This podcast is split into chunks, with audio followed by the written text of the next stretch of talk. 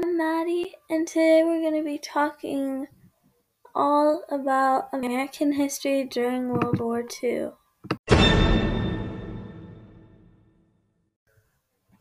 First, I'm going to be talking about the U.S. Congress.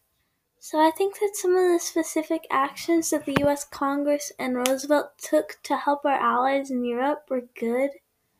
And some of these actions were providing tanks, ships, weapons, fuel, and food for the soldiers that were in Europe fighting.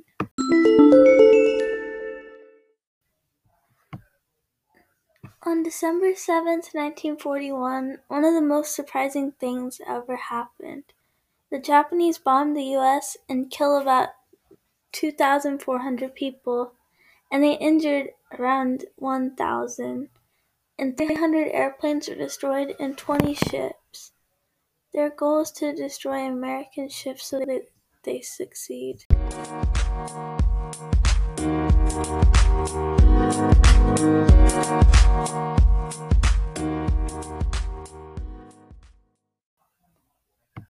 After Pearl Harbor, the US decided to declare war against Japan. I think that the US was winning and the U.S. drew the line with Pearl Harbor attacks and the Midway battles.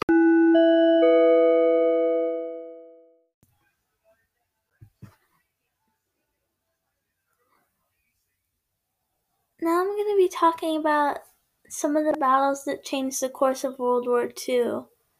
Some of the battles that changed the course of World War II in the Allied powers' favor was D-Day.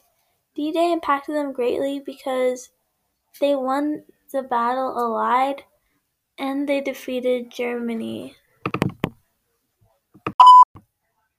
Now I'm going to be talking about the impact that many minorities had during the war.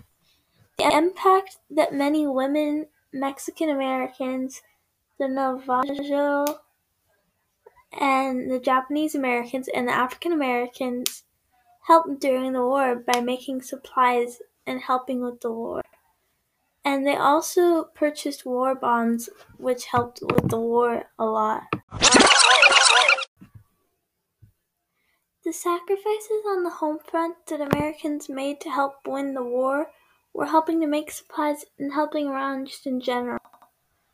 And then there was the Executive Order of 9066.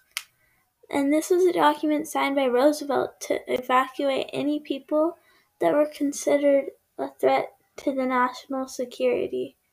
And as a result, 120,000 Japanese people were put into internment camps. I disagree with this decision made by the government because I personally think it was very racist so, no, it was not a fair thing.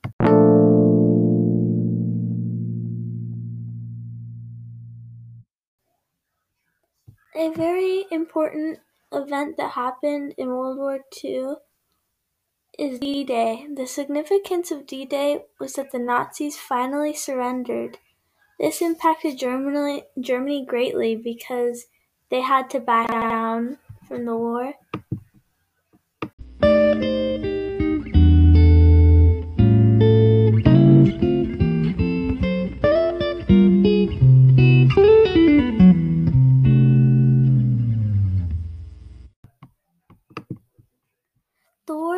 Against Japan was different than the one against Germany because Japan fought more in the air and Germany fought more on the ground. It was different because the Japanese were in the skies more than the Germans were. And last, I'm going to be talking about the Manhattan Project. The Manhattan Project was when the US got certain people to make super secret bombs in Mexico there were only a few dozen people that were allowed there because it was like to remain a secret. The US bombed Nagasaki and Hiroshima, and they killed so many innocent civilians just from the radiation alone, but the impact also killed and injured a bunch of people. I don't think that the US should have used atomic bombs against Japan because it was very damaging and inconsiderate and they ruined a lot of lives.